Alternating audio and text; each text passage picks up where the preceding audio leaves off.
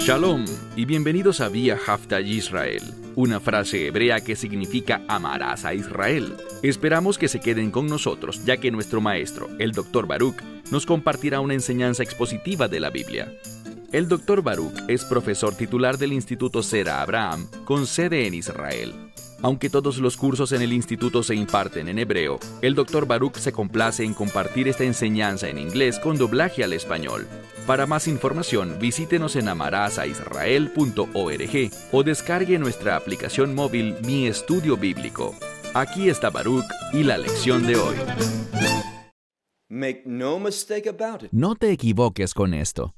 El Dios de la Biblia es un Dios de venganza. ¿Qué significa eso?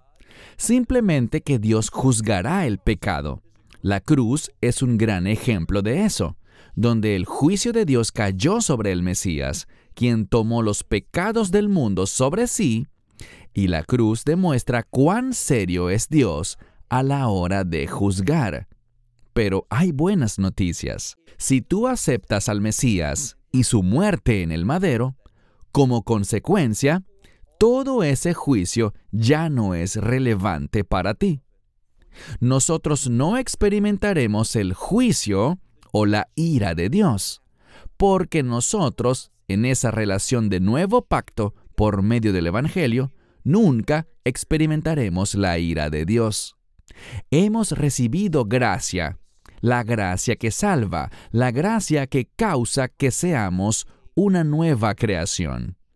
Hemos compartido muchas veces que el término nuevo está relacionado con el reino de Dios. Estamos bajo un pacto de reino. Tenemos una esperanza de reino.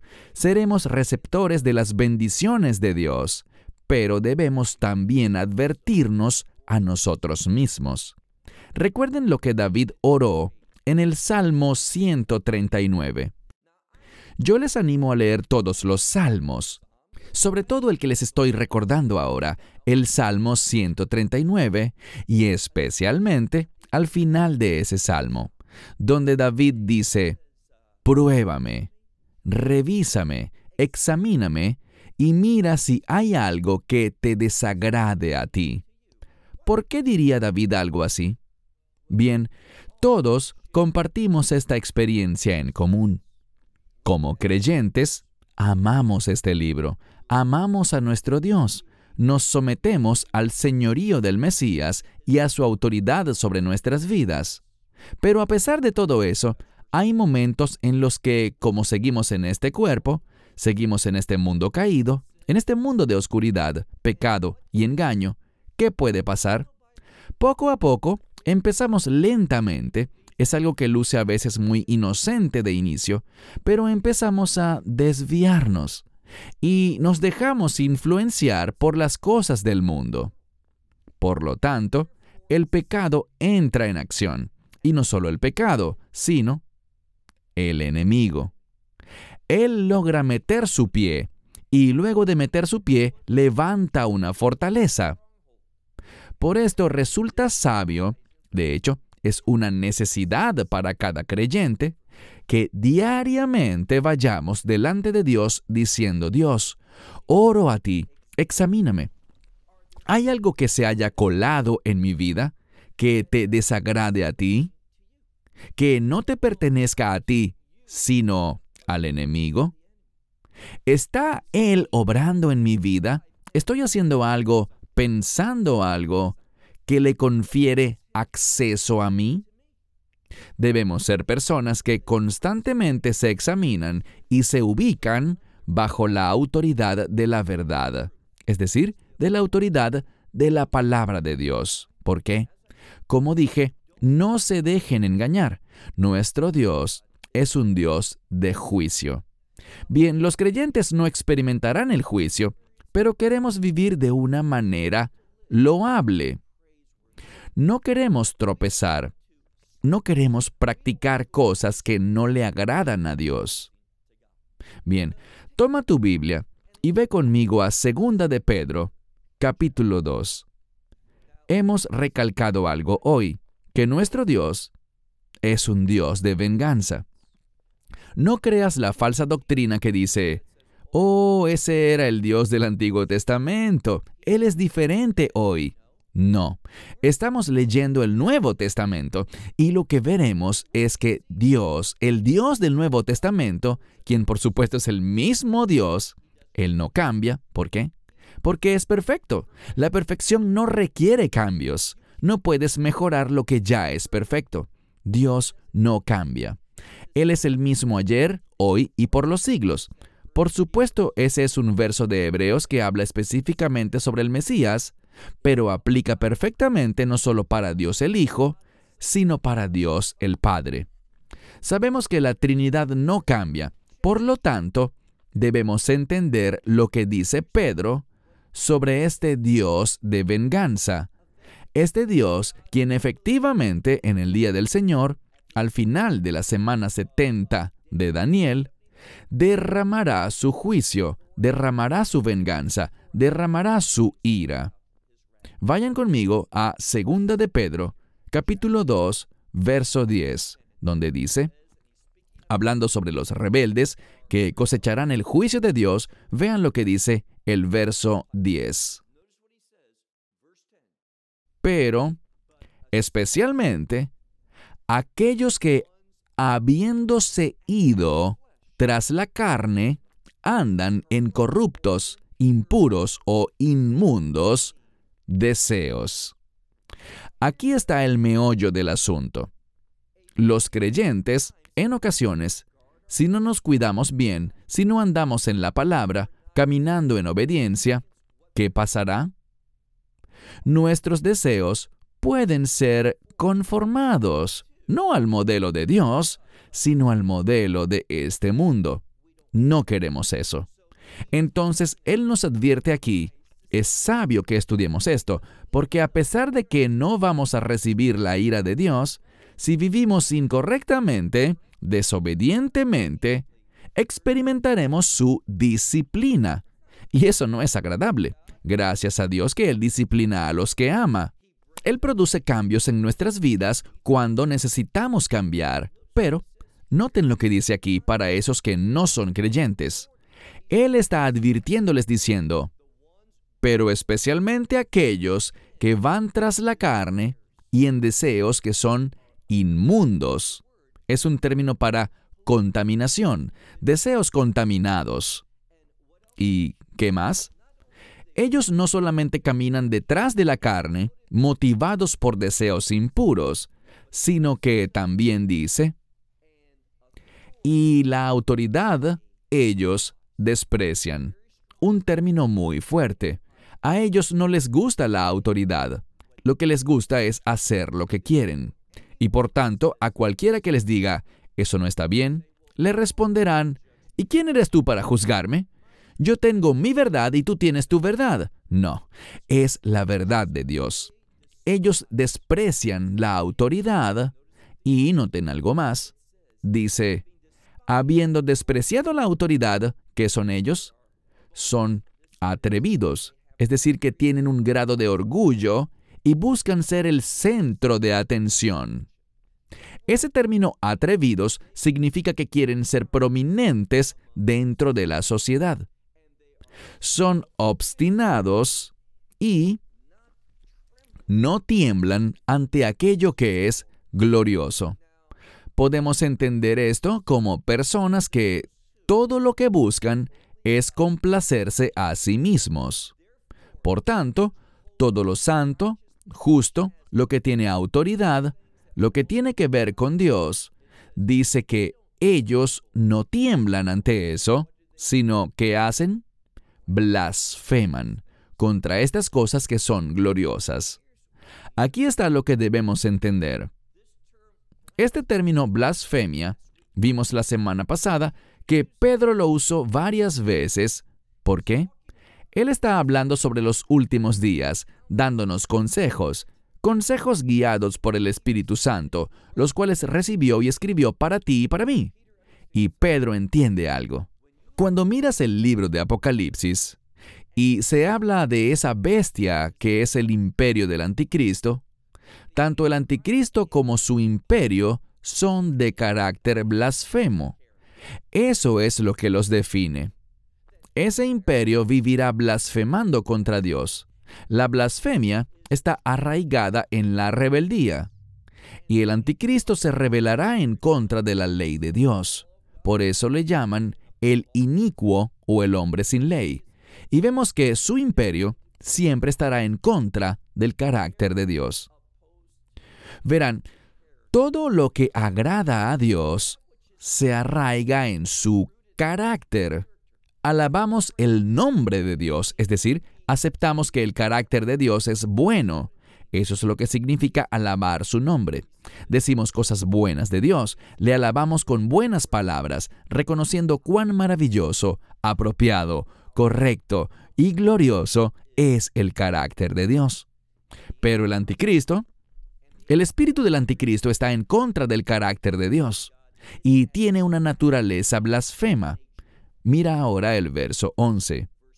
Dice, mientras que los ángeles, estos no son los ángeles que pecaron de los que hablamos en la lección pasada, sino que son ángeles justos, obedientes, ángeles que sirven a los propósitos de Dios. Y noten lo que dice sobre ellos. Mientras que los ángeles, siendo seres que son más fuertes y poderosos, no trajeron en contra de ellos, es decir, en contra de estos que son engañosos, que son blasfemos, que son rebeldes, dice, estos ángeles no trajeron en su contra un juicio blasfemo del Señor. Es decir, ellos, al tratar con aquellos que son rebeldes, que son blasfemos, ellos no blasfemaron igual. Ellos no se atrevieron a hablar de una manera así de dura. ¿Qué significa eso? Que ellos mostraron moderación ante Dios. Ellos no dijeron nada que fuese así de duro, porque buscan hablar simplemente con palabras puras, de una manera santa, de una forma que sea modesta y que tenga sus raíces en la justicia. Así que no permitas incluso que una pizca de revancha, aunque sea una justa revancha, cause que pienses, hables y actúes de un modo que no esté alineado con el carácter de Dios. Eso es lo que dice el verso 11 sobre los ángeles. Ellos no permitieron que su justa indignación los moviese a hablar o a comportarse de un modo que no estuviese de acuerdo con el carácter de Dios. Verso 12. Pero tales, aquí está hablando de los que viven conforme a la carne, que están arraigados en deseos impuros. Dice, pero tales son como bestias que son irracionales. Ellos han nacido naturalmente, es decir, nacieron en este mundo, en lo natural, para ser capturados y destruidos. Estos que son, y dice algo distinto literalmente, yo lo traduje como lo hacen la mayoría de las Biblias, como irracionales o ilógicos. Depende de tu traducción, pero si miras bien la palabra, es la palabra para estar en contra y luego el término palabra. Están en contra de la palabra, es decir, que hay una rebeldía en su interior.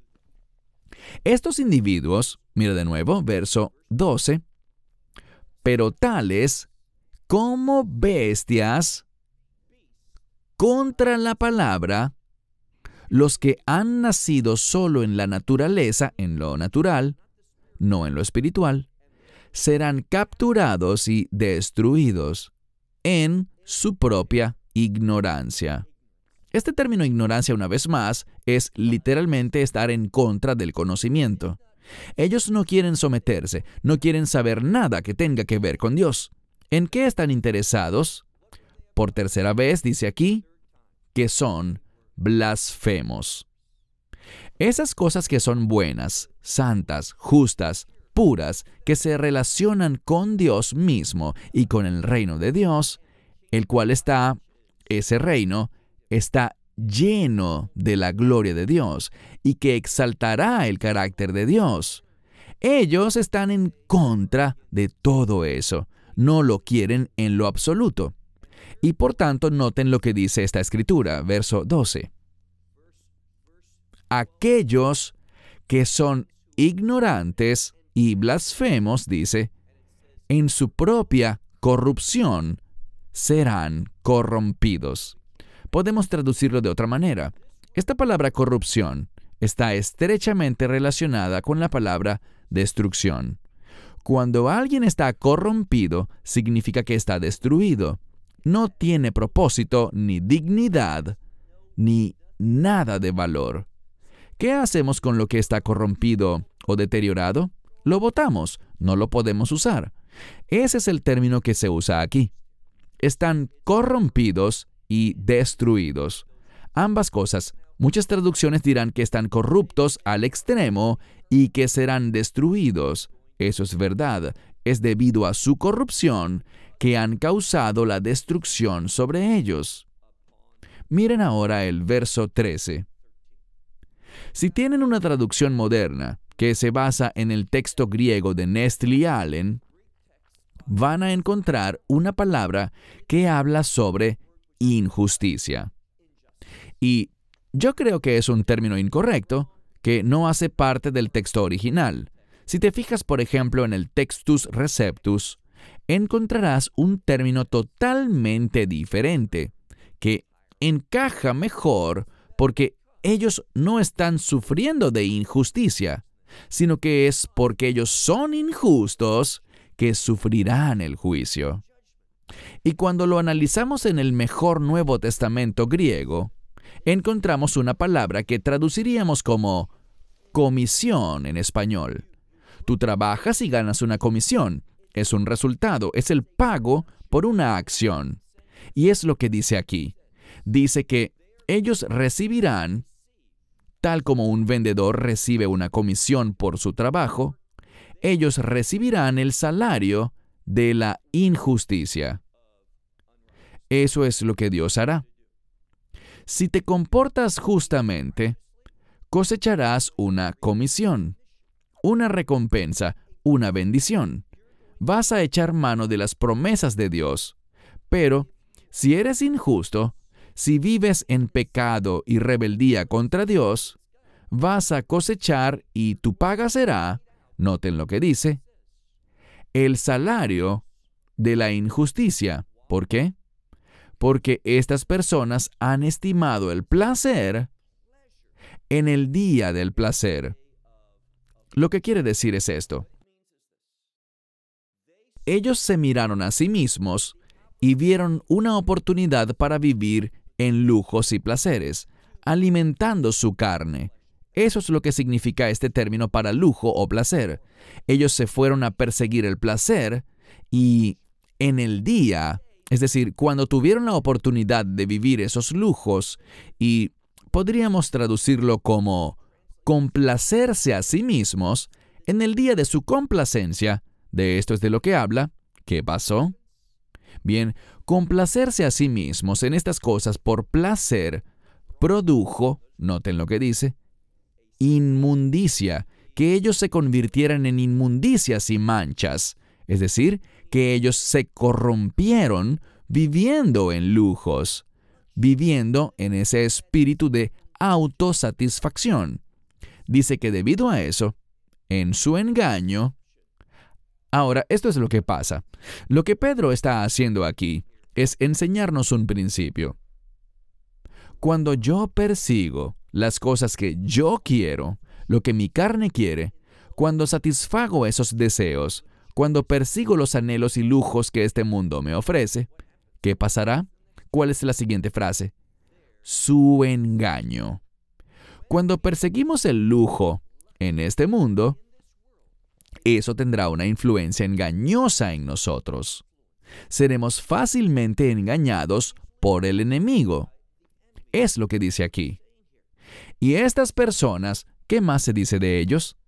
Además de tener mentes impuras, de rebelarse contra la autoridad, de vivir vidas blasfemas, blasfemando a Dios y las cosas que Dios llama buenas, ¿qué más hacen? Comen, dice Pedro, con ustedes. Él no está hablando de aquellos que están fuera del cuerpo de creyentes, fuera de la congregación, sino de gente que está dentro del centro local de adoración, dentro de la asamblea local, la iglesia. Allí es donde están. Y por esto debemos comprender que en los últimos días el enemigo se manifestará a sí mismo no solamente lejos de nosotros, sino entre nosotros. Y Juan, en primera de Juan, lo profetiza. Dice que habrán algunos que saldrán de nosotros, y el hecho de que salgan de nosotros prueba que jamás fueron de nosotros, jamás fueron verdaderos creyentes. De ellos es de quien nos habla aquí. Pasemos al verso 14. Tienen los ojos llenos de adulterio. Este término para adulterio es un término que tiene que ver con idolatría espiritual.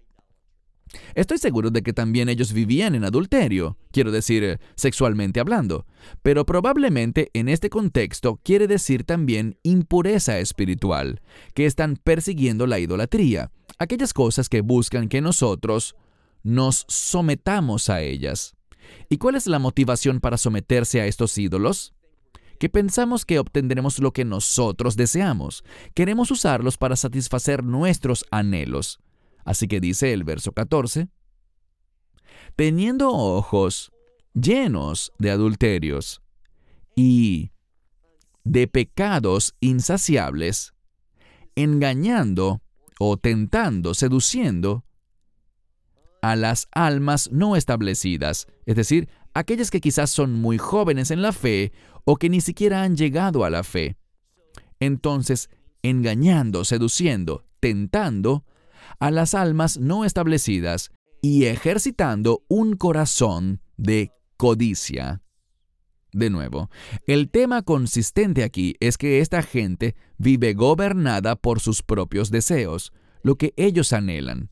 Tienen un corazón que ha sido ejercitado en la codicia y tienen, fíjense lo que dice, tienen hijos de maldición.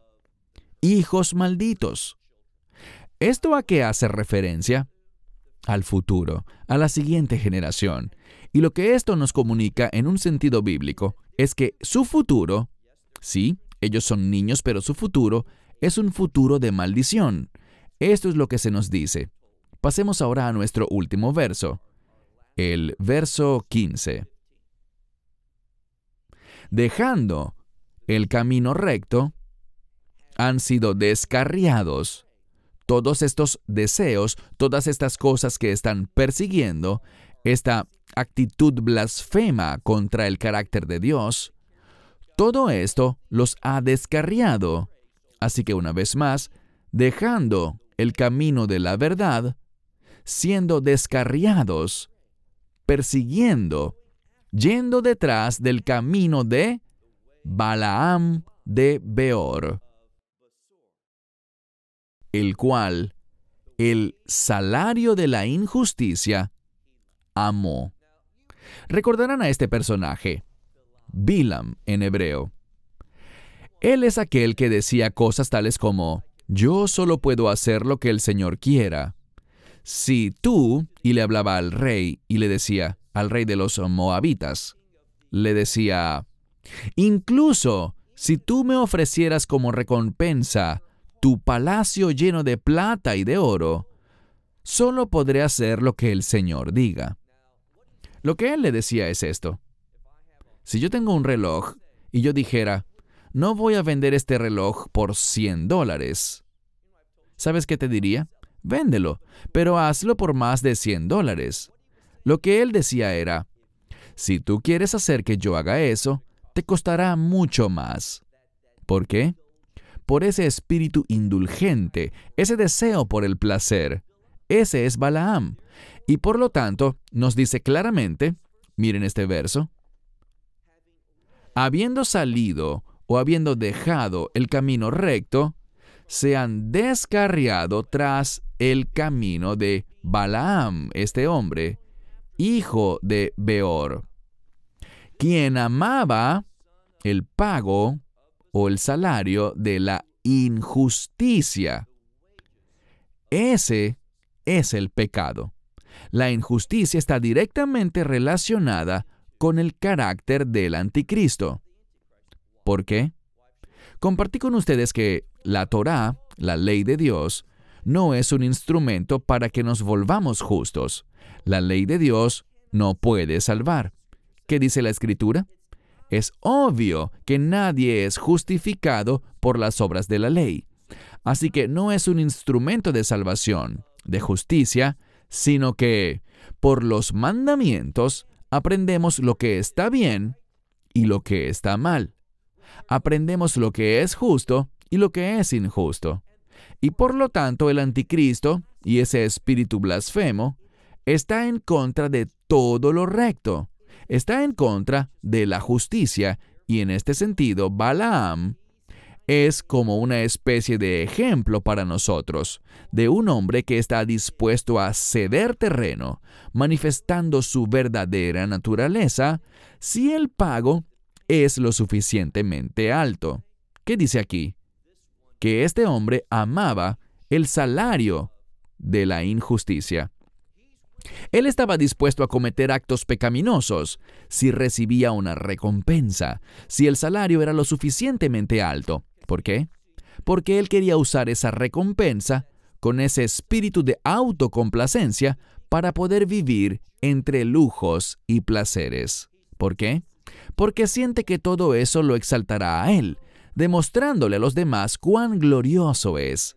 Y ese es el espíritu blasfemo que en vez de exaltar a Dios y levantarlo a Él, apreciar las cosas de Dios, alabarle, agradecerle, adorarle, en vez de todo eso, siempre busca exaltarse a sí mismo. ¿A quién se les parece esto? Esa es la mentalidad del enemigo, de Satanás. ¿Qué aprendimos en Isaías 14? Que Satanás quería colocar su trono sobre el trono de Dios. Él quería ser Dios eso no es un discípulo. Un discípulo busca exaltar a su maestro. Nosotros como creyentes queremos generar alabanza y dar gloria, honor y acción de gracias a nuestro Salvador. Ese es el corazón de alguien que ha sido redimido por la preciosa sangre de nuestro Señor y Salvador. Esperamos que te hayas edificado con el mensaje de hoy y lo compartas con otros. Te invitamos a seguir nuestros estudios cada semana por este canal y por el portal de YouTube de Amarás a Israel. También puedes descargar nuestra aplicación móvil gratuita Mi Estudio Bíblico. Finalmente, para obtener más información sobre nosotros, visita nuestra web amarasaisrael.org, donde encontrarás otras conferencias de Baruch en audio, video y texto. Hasta el próximo programa. Que el Señor te bendiga en Yeshua HaMashiach, Jesús el Mesías, mientras caminas con Él. Shalom desde Israel.